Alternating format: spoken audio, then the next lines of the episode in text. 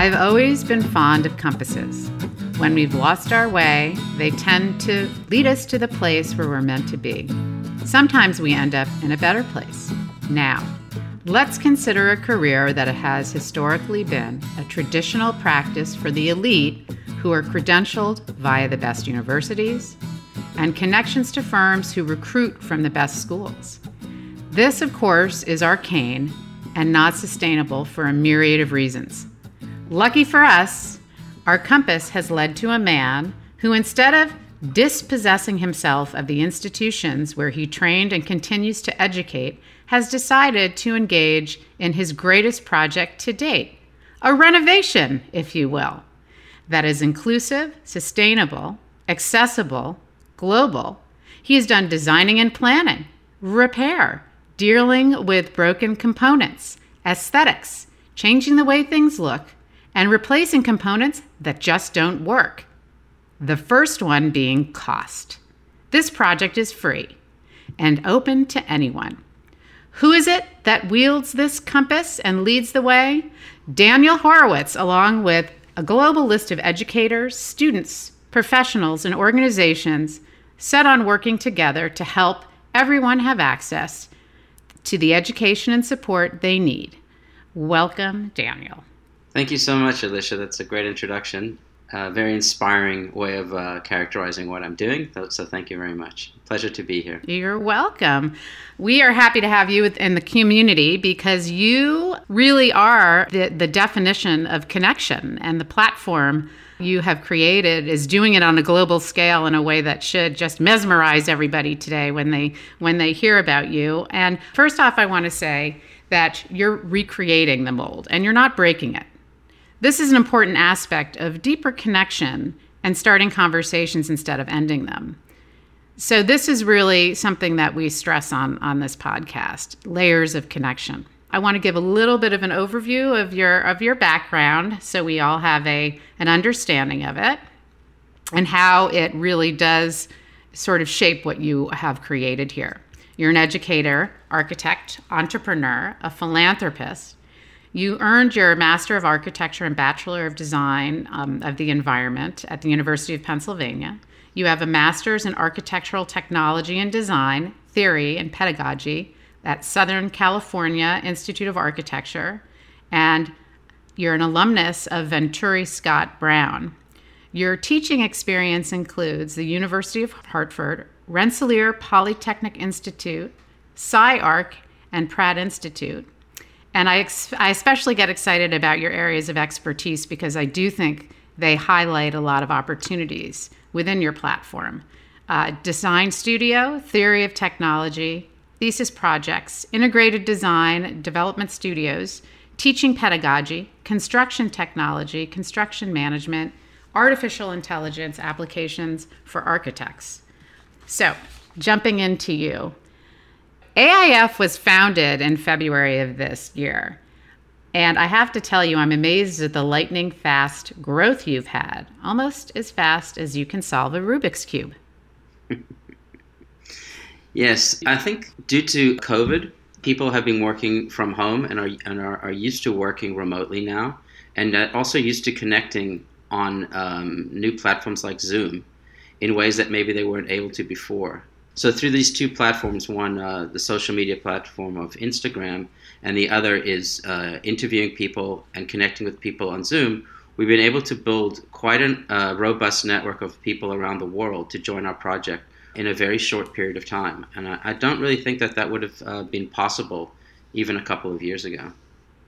It's true. Zoom seems to be the great equalizer for, for companies and people across the board. And it's it's clearly not going to go away. Even whenever this situation with COVID ends, we will have that as a new way to communicate. So you're smartly using social media as one of the ways you are connecting and bringing people to AIF. Can you talk about that? Yeah, I mean, one of our primary missions is uh, educational inclusion and removing barriers to quality education for architects. Most people traditionally find that it's difficult to gain access to elite education, for a variety of reasons. Some of them might be financial burdens, geographic burdens, cultural burdens, uh, even physical burdens, perhaps even emotional burdens.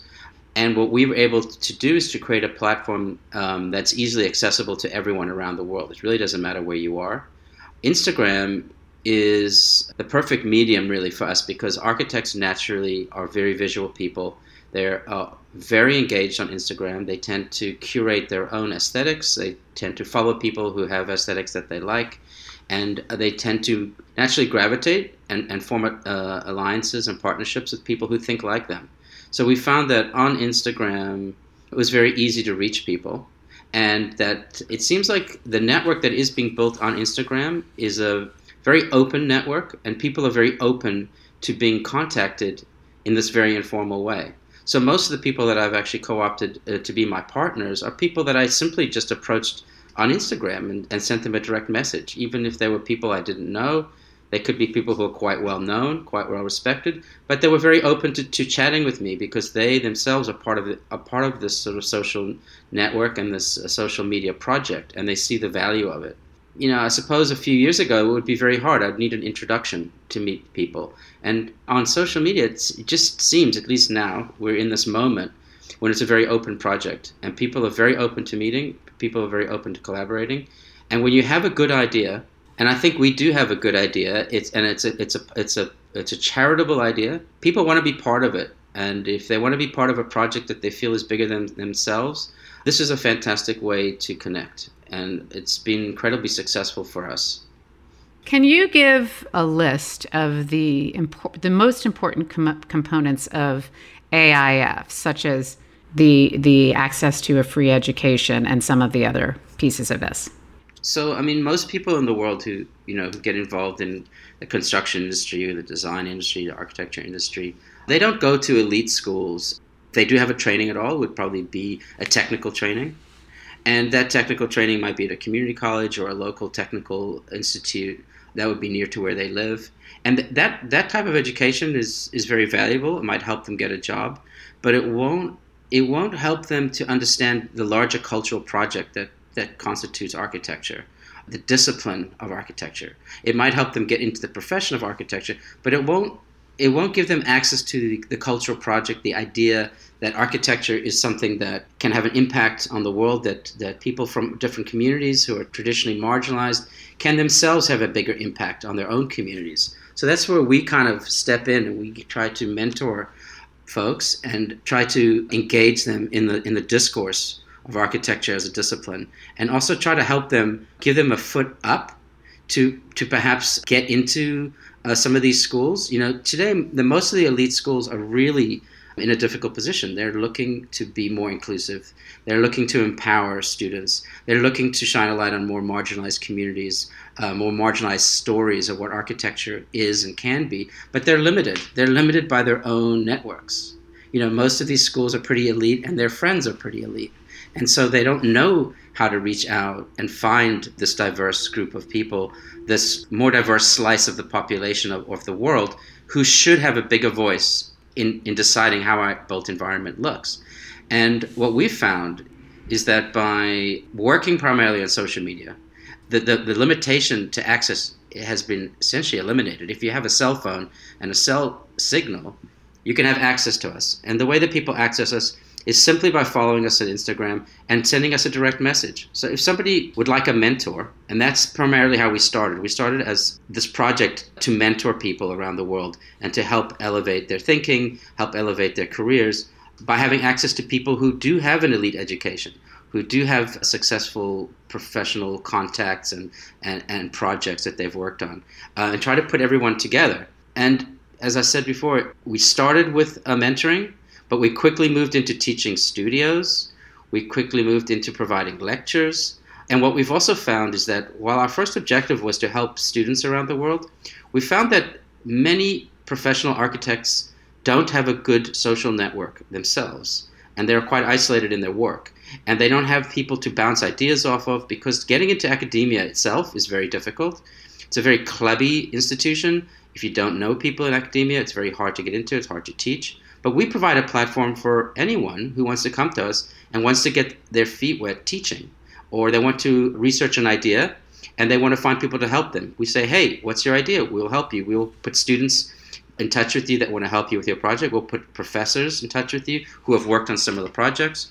And so what we found is this network has been just as valuable for the instructors as it has for the students in helping instructors create a community where they can get feedback and where they can also develop their own ideas.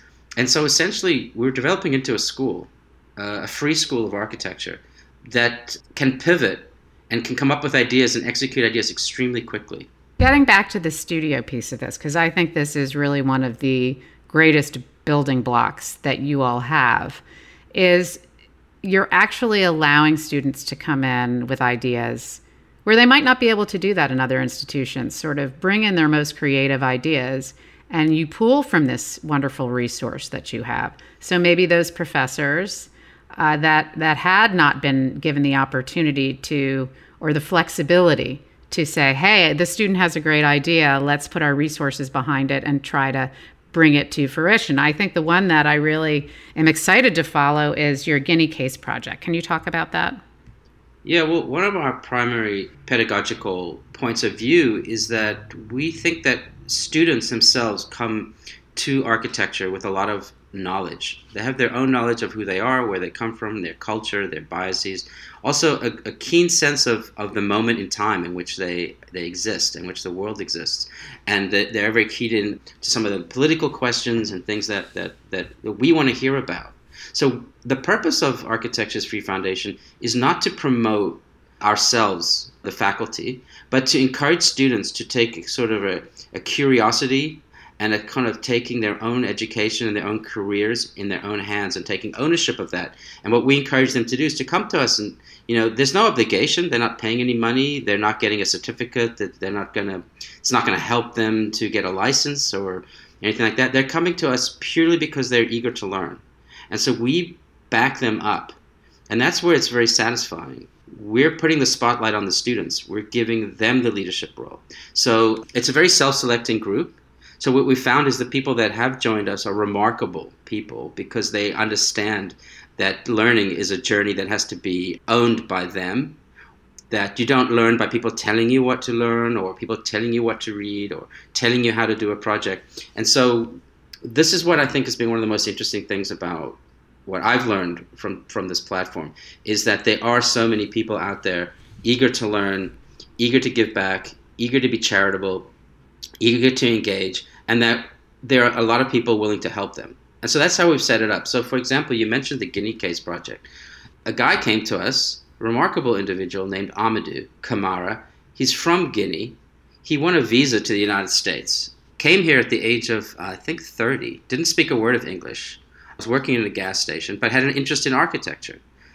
Through a variety of contacts, he enrolled in a community college. He learned English. He was studying engineering, but then he decided, no, I want to do architecture. Found his way into getting a scholarship at architecture school in Philadelphia, Thomas Jefferson University.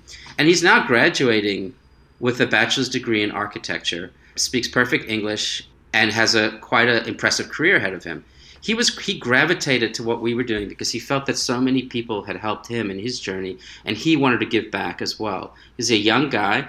We we, we like to find young people to be mentors because we find people like to be mentored by people that are similar to them. There, there is there is a kind of a intimidation factor still that we find a lot of students uh, are still shy to reach out to us if they feel intimidated. So we have to actually reach out to them on social media to try to encourage them to, to come and get free support from us. What Amadou did is he said, I'd like to do a project in my home country. I'd like to build a school. And what he found was that in back in Guinea, many people don't graduate from high school and they're left out of the economy and there's not much for them to do. And having access to education is very difficult. There's geographic obstacles, financial obstacles, of course. So he came to us with, an, with a research project, and we have quite a few research projects that we sponsor. And this one was quite a compelling project, I thought. And so I reached out to our faculty. We have a faculty right now of about 85 instructors from around the world. And some of them have quite a bit of experience in Africa. We have one guy, Livingston, who who went, spent six years across Africa putting together a compendium of African architecture. he's provided some content for us, Livingston, and he's uh, on our board of advisors. We also have another architect in, in Paris who's done some nonprofit work in Africa. And we have quite a few students who are interested in the subject. So all I had to do was promote his idea on social media, on, on Instagram, and ask, hey, does anyone want to help Amadou with this project? And, and lo and behold, we have several professors, we have several students who have now been working on this for the last five or six months. And we've produced quite a sophisticated amount of content and research.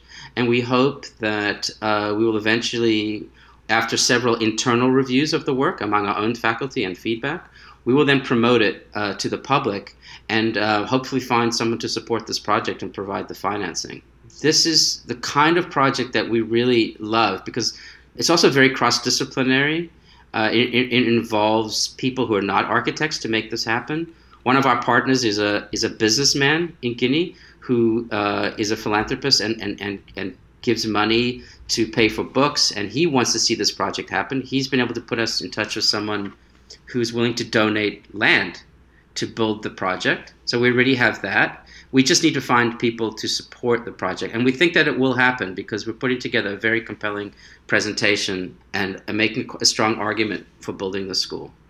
Well, I think the other piece to highlight in this is this idea of sideways thinking and bringing people and groups together that aren't traditionally brought together at this phase in a student's learning that you do have somebody outside of the standard infrastructure saying, "Hey, I'm going to engage," and "Oh, maybe I can fund this," and and I think that, given the fact that students and professors have a very tough time, there are very few jobs out there. And you better have like a great understanding of things outside of architecture, like some of the current technology, whether it's climate or things like that, that give you an edge over somebody else. But when you have a project like this that is defining different areas where people can contribute and work together to make something happen, you actually are giving that student and creator, along with the participants, a way to present to prospective employers a way to present to that school if they should decide that they want to go to a Harvard or Princeton or something like that. Or if it's a student mid career who um, says, you know what, I'm going to go back and go back to graduate school. And then showing the person that may consider taking the next steps. That's why I wanted to focus on this because I think this is a real life working example of what you are doing to separate yourselves. And I also in some of our discussions in the past, I think it's important to important to point out to everyone that this platform, you know, so many places have um, educational institutions have embraced distance learning, and COVID certainly pushed the pedal to the metal on that, if you will. And so for you guys, there's a myriad of opportunities for you to collaborate with these organizations and an example of their willingness to step away from their comfort zone and look to someone like you as two pronged. So, getting back to you, sort of were amazed at the response you got. Uh, can you talk to us about how you reached out initially and wrote a blind letter to some of these organizations and, and what the happy responses back were? One of the projects that we, we worked on that was really successful was putting together a, a group of videos that were prepared by some of the more elite schools of architecture in the United States.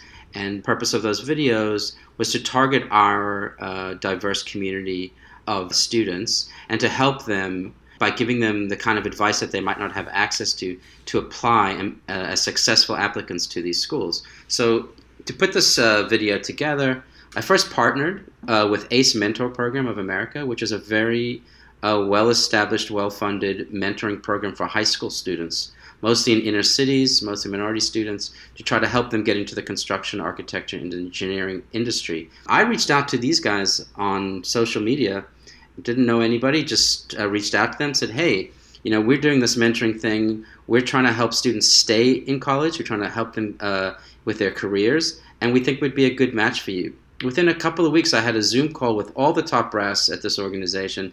They were very interested in what we were doing, and they wanted to um, partner with us um, because they saw us as a an excellent strategic partner for our long term mission, which is not just to get people into architecture schools, but to help them stay in architecture schools and have successful careers. Because what they found is that many minority students or marginalized students go to architecture schools and then they drop out. They don't feel like they belong. They don't feel like their point of view is uh, important. They don't feel like they can relate to the cultural content. So, for whatever reason, we find that we can help those students. So, what we did is uh, put this video together. I reached out to top schools with an email. I basically emailed all the deans and I just I just explained who I, was, what I'm trying to do, and would they be willing to participate. And we got an incredible response because I think that everyone today knows that their top priority is to create an environment that's more inclusive, that breaks down barriers, um, that they want everybody wants to be more diverse, but they don't know how. And so we were really overjoyed just by the response that we got. We got responses and videos from a number of top schools, including uh, Harvard, Princeton, Penn, UCLA, USC, Michigan, Cooper Union School, and a few others. And once we put that together, I had some of my volunteers help. I, you know, somebody volunteered to edit the videos. We, we got volunteers to help with a variety of production uh, effects that we needed. And then we simply promoted the video on, on our Instagram. And a lot of people have been watching it we're encouraging people then who say, okay, maybe I can apply to these schools. Uh, maybe it's not so intimidating, but you know what? I need help with my portfolio. Or you know what? I need help editing my essay. And then I say, just come to us. We have a lot of people. We have people who are getting PhDs in Cambridge University. We have people who, who are editors, who peer review journals, who work with us. We have people who have successfully gotten into some of these schools and are currently students there, who, who are our instructors too. And then we put together another video, which was an instructional video by successful applicants. And we found that these types of this type of content is very, very valuable. And it's valuable to people who might not necessarily traditionally have access, right? So it's not just the United States, it's all over the world. And we found that there's been a lot of interest and a lot of activity and a lot of support from Africa, for example, which I didn't really anticipate or expect. But that's the beauty of this this platform is that it's global, uh, it's open to everybody, and so whatever the whatever we catch in that wide net that we cast, we see as valid, and we just explore it.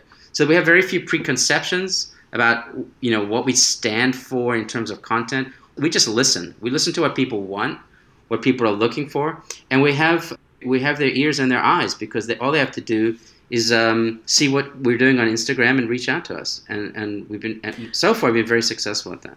So if I wanted to, as spoiler alert, at 56, decided, and we can talk about you after this, that I need, I want to take some of these. Um, I want to be mentored. I want to, I want to get engaged with with your organization. Um, I'm allowed to do that, aren't I? Yeah, we're open to anyone who wants to learn.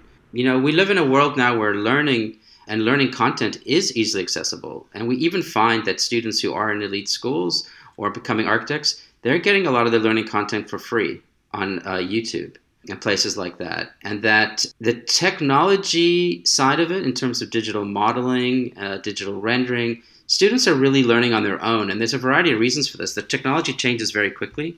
And it's probably pretty unlikely that your professor who has mastered one technology or another, maybe even two, three years ago, is on top of what the current technology is. And it's changing so quickly, it's becoming much easier to use.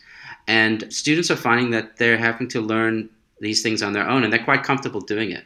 The millennials are very comfortable learning, uh, self learning on YouTube and a variety of other platforms.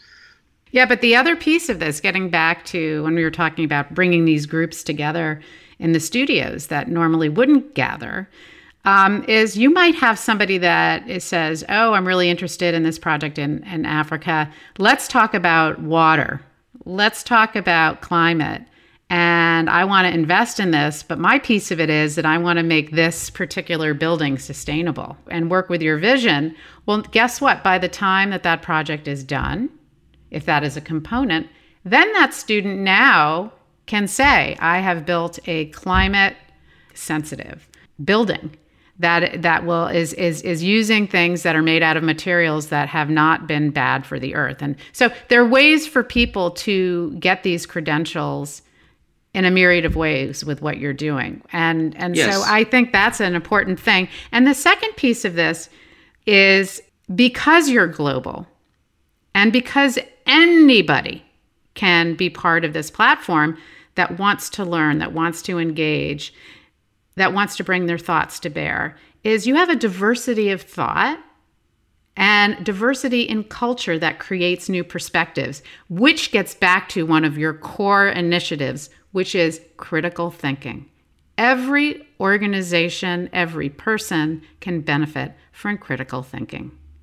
And so I think that's something that all of your components equal sort of the sum of the parts is that and it's so it's so fantastic and people are seeing people and learning about them in their cultures which is so important for global connection so i want to talk to you one more thing is that when you came here now you've been in the united states for a while but you also came here at a young age with you know along with being an entrepreneur and a teacher and you you came here from south africa and so I think that brings a new perspective to people. And also you you know, you had sort of an interesting ride just upon the heels of you starting this. Can you talk a little bit about that? Yeah, I think that being an outsider is a very sometimes a very valuable experience because you get to see the way things are done and you, you naturally have to question them because maybe you were raised doing things in a slightly different way.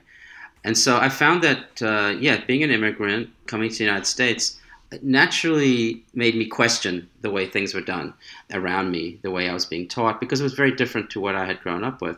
And so I think that did help me as a critical thinker. I think also going back to school at a mature age, you know, I, I originally was educated in the 90s as an architect. And then at the age of 49, after I had actually had an accident, I, I, I fell off of a roof and I, I reevaluated what I was doing. And I decided that I no longer wanted to keep working in the way that I was working as an architect and as a builder, and that I wanted to get into academia. And I knew the only way I could do it is go back to school. So I closed my business. I took a very big risk. And I went back to school at the age of 49 to learn architectural technology and also teaching pedagogy.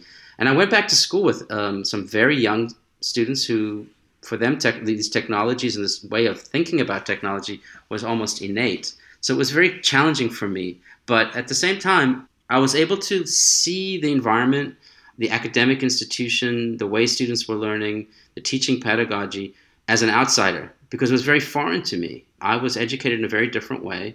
I was educated before the digital age, really, in the 90s, early 90s. We, we, we really didn't do much on the computer. We did most things by hand. We were also encouraged to be critical thinkers. And I think that's the the most important thing that might be lacking today in architectural education and maybe education in general, it's become so reliant on technology and recipes. So, you know, a lot of schools will push a certain kind of a software, a certain kind of aesthetic, a certain recipe for the way that buildings should be built, the way that buildings should look. Uh, it's probably not just in the architecture world. I would say it's in, in a lot of different arenas. And so I was a bit surprised by this because to me, the most important thing that one can learn in architecture school is critical thinking, to find your own voice as an artist, your own voice in the world, and to try to see your own work as an expression of your individuality. You know, you're becoming an architect because for you, the best way to express who you are is through built form. You know, you're not going to school to become a writer. You're not going to school to become a filmmaker. For you, it's about the built environment, and that's your vehicle for making your expression about who you are. And so I found that when I tried to focus my studios that way and say, hey, I'm not teaching any technology you know you can maybe your technology is uh, to draw by hand. I don't know. Maybe that's the best way to express what you want to do. Or you should use this software because maybe that's what you want to do. But i'm not going to teach you how to use the software. I'm not going to tell you how your project should look. And i want you to find your own voice. And you know as an architect the journey of an architect is a long journey. It takes many years. People always told me you won't find your voice probably or you won't become successful till your 50s and maybe I took that to heart because maybe it's kind of true. I think I am now, only now at the age of 54, starting to find the kind of possible success that maybe I'd wanted. It's nothing like what I imagined. You know, I didn't think that I would be finding success in this way as a young person. But I think, again, my journey is very unique to me. And I think that, that everybody has a unique journey and they should see value in who they are and have an open mind about where their journey is going to take them. And I find that this is a little frustrating as a, as a professor, at least it is for me, because many students find this to be terrifying. They want to be told, this is what everything needs to look like, this is how you're going to do it, you follow this recipe, you're going to have this great result. And a lot of schools are doing this because it's an easy way to prove that students have learned something. It's a lot scarier for a school to say, hey, we're leaving it up to you guys to figure it out. And hey, this stuff might not look very good after the end of the semester, but you're on your way. You know, when I went to school, if you were a first year student, your work looked like a first year student. It looked awkward. It looked incomplete. It looked like the students were struggling. To me, that's a good thing. But today, um, at least what I've found is that stu- schools want to promote the work. They want to promote, especially on Instagram. Instagram's a great vehicle for stu- for schools to promote a kind of aesthetic that will attract other students to the school. So they want the work to look great, even if the content isn't necessarily there. Whereas I'm much more interested in the content than than what looks good. And like I said, that as a teacher, it's very hard today because a lot of students have not been encouraged to be critical thinkers, not to take ownership of their own work. And this is what I what I find to be a very positive aspect of our platform is that we are self-selecting for the types of students who understand this, or we encourage them to see their work as a life journey and expression of who they are, that they are artists, that they are valuable, that their traditions, their histories, their communities are incredibly valuable, and that we want to reinforce that. We want them to have an impact in their community. We don't want them just to simply say, oh, I would like to be an architect, so I'll learn how to draft, I'll go to work in a firm, I'll work for somebody. We want them to think bigger than that. And so we want, by giving them access to world class thinkers and people who are successful, who had access to this bigger cultural project that is architecture, we hope that we can, we can really see and, and be part of this type of change that's necessary that everybody wants to see, but not everybody knows how to get there. I think too, though, and and this is probably why Princeton invited you to come speak because you haven't talked about that yet. But I'm going to promote that for you. It's because of all of that. Now, listen, all of this is scary, and when things are scary, or when you trip and fall, and you have to pick yourself back up. If we don't fail, if we're if we're spoon fed everything, we're not very interesting. And so it's kind of like to be put in the sausage mill and everybody is spat out and they look alike, well, then there goes. It doesn't even matter if it's architecture, if it's art, if it's, it's just life. What makes people individuals are, is the fabric of what they've gone through and, and, and where they end up. And I think that's precisely what institutions need. And so you're, again, you're not breaking the mold, you're helping them reset it and I think for pr- places like Princeton, um, that's why they want you to come in because they really want to learn. So, talk about how they uh, invited you and what, what that looks like. It's, it's really interesting for me because, you know, it would be it would have been hard for me to imagine just a few months ago that Princeton would have invited me to come deliver a lecture as part of their fall lecture series. You know, I can see why why they would, and it's it's it's interesting also how I got invited. I reached out to several people at Princeton uh, about this project that I was working on for the video. So I got in touch with the dean. I spoke to the admissions officer. They then put me in touch with uh, with the person who runs their outreach program to a high school. They have a high school program in Trenton. So just by simply by reaching out, and it was through social media that I reached out, and also by email, um, it became clear that I was working on something that actually Princeton was interested in. I didn't, I had no idea about that previously, and um, in our effort to to recruit instructors and we put out our, our, our, mission you know, on social media. Somebody from Princeton actually contacted me who was a researcher there, who was very interested in what we were doing and very frustrated at the same time about some of the things he was facing in the academic world. And I'd asked him, wow, would you like to be an instructor? And he said, uh, uh, I would, but I'm extremely busy right now, and I'll get back to you. And I didn't really get back to him. He didn't get back to me, in fact. But a little did I know, he was a big fan of what we're doing. He was following our progress quite closely, which he could do as a follower on Instagram and as an active Instagram user.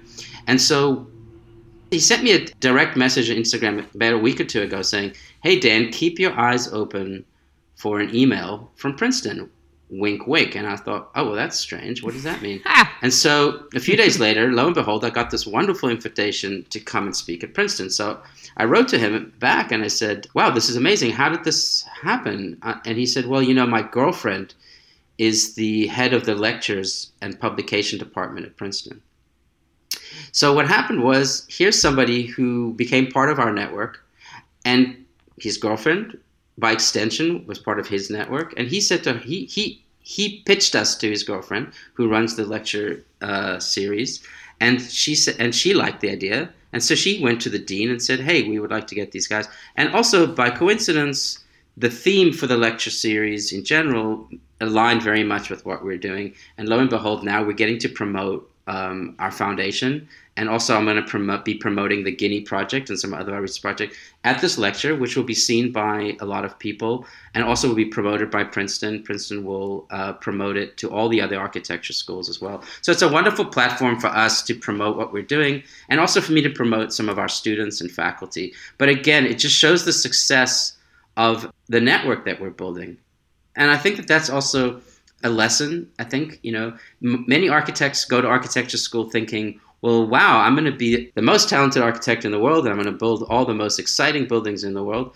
And what they don't realize is that that's not how it works. You know, it's not because you're talented that you get to be successful.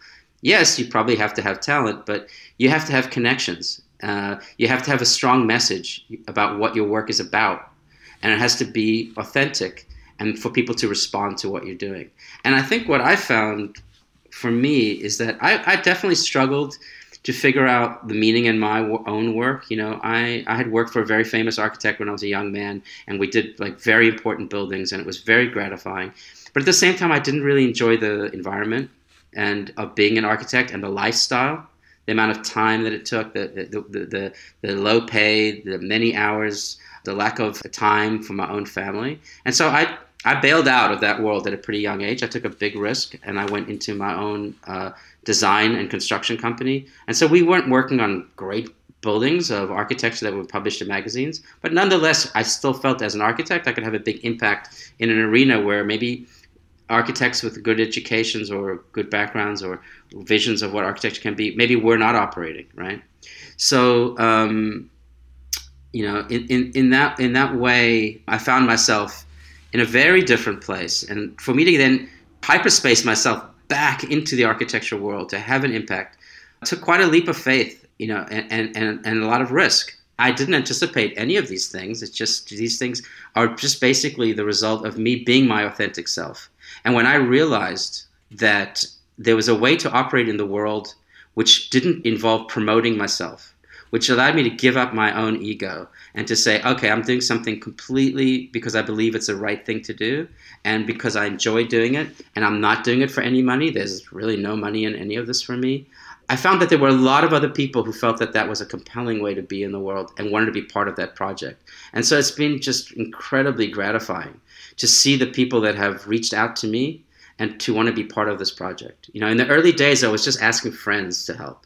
But very quickly, once this grew on social media, people were coming to me, and the quality of those people is really exceptional. And some very famous people joined this project. Uh, one would be Denise Scott Brown, who's one of the most influential female uh, architects uh, in the world, uh, and uh, a very well known architect named Tosin from Nigeria joined our project. And what we found is when we partnered with people who were well known and well respected, and we partnered with organizations, that this then brought other people, gave us credibility. And I was able to do this pretty much on my own. You know, for the first six months, it was just me. You know, so I was able to build this this network simply by reaching out to people and saying, "Hey, we want, would you be willing to talk to me?" And then I would get on a Zoom call with them, people I don't know, and they would say, "Oh, we like your message. You know what? We want to help. We want to be part of it." And this wouldn't have been able to happen, I think, even just a few years ago. No, I agree, and and I look. That's how we connected we connected through exactly. somebody that we love and share in common and it's it gets back to this let's connect for good theory here you know there's no time like the present for people just to stop being afraid right uh, uh when you're most afraid is when you step off the cliff and if it mm-hmm. feels a little scary that's probably good but if in your heart you know it's what you need to do we said this if you fall on your face, you learn something new. It got your heart pounding. But sometimes innately, when we feel it inside, it's the right decision. You just have to sort of pick yourself up, dust yourself off, and say, This is what I'm going to do. And usually you get to where you need to be that, that the old compass thing. So I want to talk a little bit about sideways thinking and connecting you. Um, I do know that you're you're always open for anyone out there that um, is interested in this. Obviously, you can get to um, architecture is free, of course, via Instagram using your social media, and it is it is also a way for us to say, you know, Daniel is always looking for more teachers and students to get involved in this platform. This isn't, I'm only hand selecting uh, XYZ professor, XYZ student. This is an open forum. Get involved. Uh, reach out. Tell them what you think is interesting because there's no box here. The box is blasted open here. He, this is what we're doing. That's critical thinking. That's joining a community. We want to hear what, what works, what doesn't work and of course, the other aspect that you didn't you didn't get a chance to talk about is that giving back in a way that you can give back so that the students mm. that are participating in this process if you don't have a dime to give back that's okay because you're participating in building something and we know that you'll try to help in some other way to help marginalized communities maybe with you know if it's 10 cents that's great but each and every participant has their choice um, of, of a nonprofit that they feel passionate about that uh, Daniel proudly puts up on this platform. And so if you go to the platform, you can then click and um, and and the money can go to that from you or those students utilize that as a way for for their um, generating revenue for something that's important for them, as do the professors. Am I covering that correctly, Daniel? Yeah, yeah. I think when I first came up with this idea to start this platform, I realized that in order for students to be involved, um, I thought they needed to have something at stake. You know, so in the beginning, I thought, well, maybe I'll ask them to prove that they gave something to a charity, or maybe even give us a nominal amount of money. But then I realized quickly, like that that just didn't work. Um, it didn't fit into the the, the the feeling of, of goodwill of what we are trying to do. So I decided, like, why don't I just suggest that you know if you benefit from our organization, we're doing it for free. That you just pay it forward. So we then um, promote a whole variety of other charities that support students, that support organizations around the world that our faculty are involved in, and then we just give students the op- the, the option. We say, hey, you know, it's this is a pay it forward type of thing. So we're doing this stuff for free. We're helping you out. If you feel that you have benefited, pay it forward in some way. If you don't have any money, you can't afford to pay for it, just do something for somebody, you know? So we're trying to just build this kind of pay it forward mentality, which I think people also find to be um, positive because each time we do something, we're doing it for somebody else. So I do something to help right. a student, then that student does something to help somebody else. And that just builds uh, a lot of goodwill. It, it, builds a kind of a sensibility and a way of being in the world that people that we find resonates with people. For me, it's just been amazing because all I've been doing is talking to people. That's all I do is I is people reach out to me. I have Zoom calls with them. I talk to them all over the world, and I've learned a tremendous amount about what is important to people in the world. And so that becomes sort of your school of thought. They're telling me what's important to them, and I'm saying, okay, we're going to back you on this we're going to do this kind of research because you're telling me it's something that you think is important. And so that creates a dialogue, that creates a discourse that's very authentic. It's not preconceived. I don't have a preconceived notion of what we need to be about. It's what people are asking us to be about that we're becoming about. In that, in that, in that way, it's it's been it's been very um, interesting. As I said, as I was kind of alluding to earlier, you know, when you kind of come up with an idea that works and that that people people want to help with, all the doors just seem to fly open you know? It's like when you're doing something that that's a little self-promoting that's maybe tied to your own ego that's maybe not as authentic like there's so many obstacles and you're always struggling. And i just found that it was remarkable how when i kind of let go of all of that and just kind of said hey we're going to just do this thing that's that's that's a charitable thing that's that's giving back just how many doors opened and how easily those doors opened like for example i thought early on like oh it would be good to be to find a way to promote us how do we promote ourselves better right so somebody just randomly sent me a, quite a nice donation an architect and i thought well wow that was very nice of them so i sent them an email said i'd like to talk to you started talking to that architect. It turns out that she had a background in public relations. And I said, Well, hey, would you like to help promote us? And she said, Well, I'm not really interested in that, but I'll get back to you. She contacted somebody that she knew who then contacted us and said, Hey, we really love what you guys are doing. Um, we're a public relations company. We'd like to do it for you for free. We'd like to do it pro bono because we also think it looks good for us to be part of a project like this. So all of a sudden, right. now I have a PR firm working for us for free. Then I realized also we had some legal obstacles and I was like, well, do we have to have some? We need to be careful what we're doing. Like, can somebody sue us? Like, what happens if somebody's inappropriate in a Zoom call? Like, what do we do? Like, I don't know about this. I was uh, before I know it, somebody had contacted me who works for a pro bono law firm, and they said, they said, you know, if you talk to us and and we think that you pass the bar, what we're looking for, we'll provide all those services for you pro bono.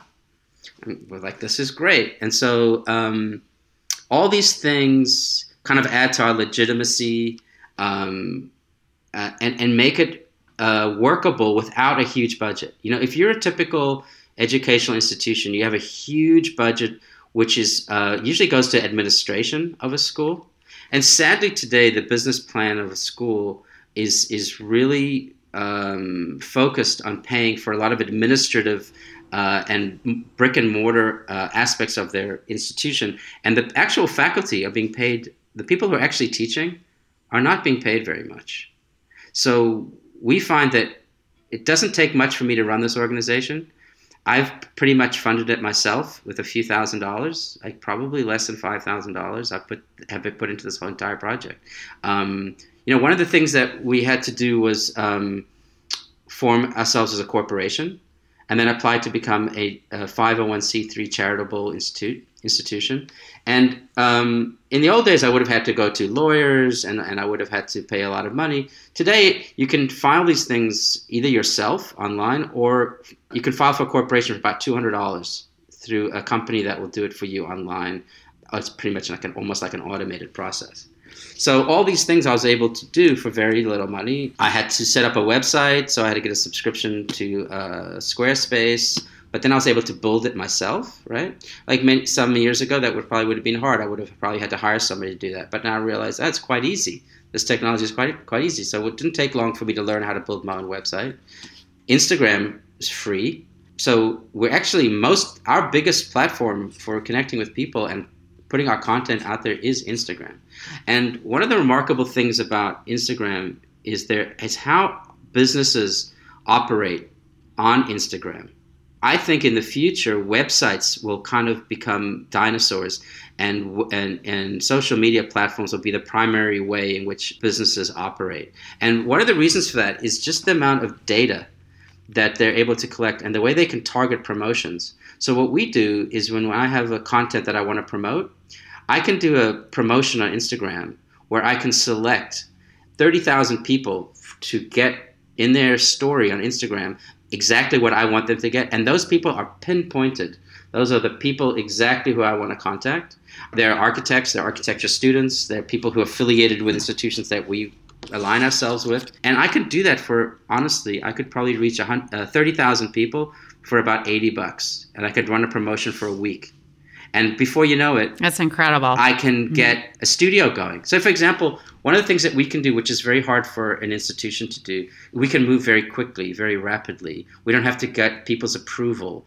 I can say, hey, I want to run a studio.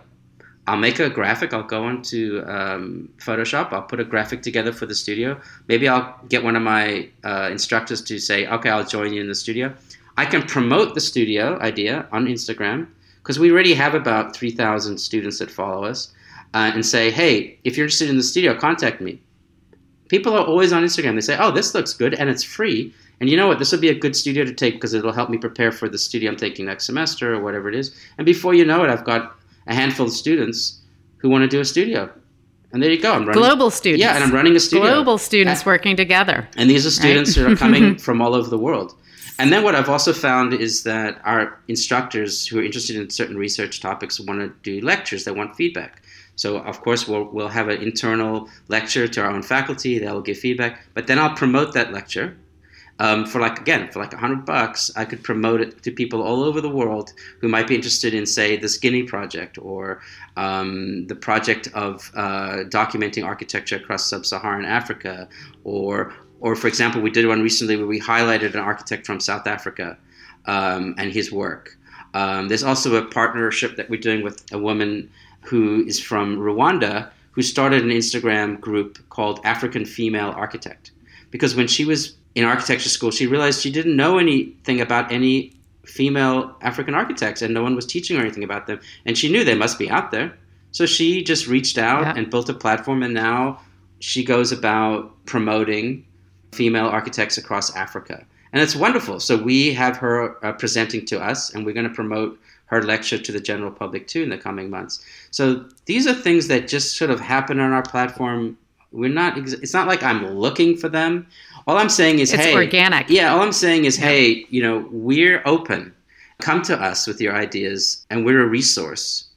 And I think that ultimately, this is the way that people need to go back to learning in this way.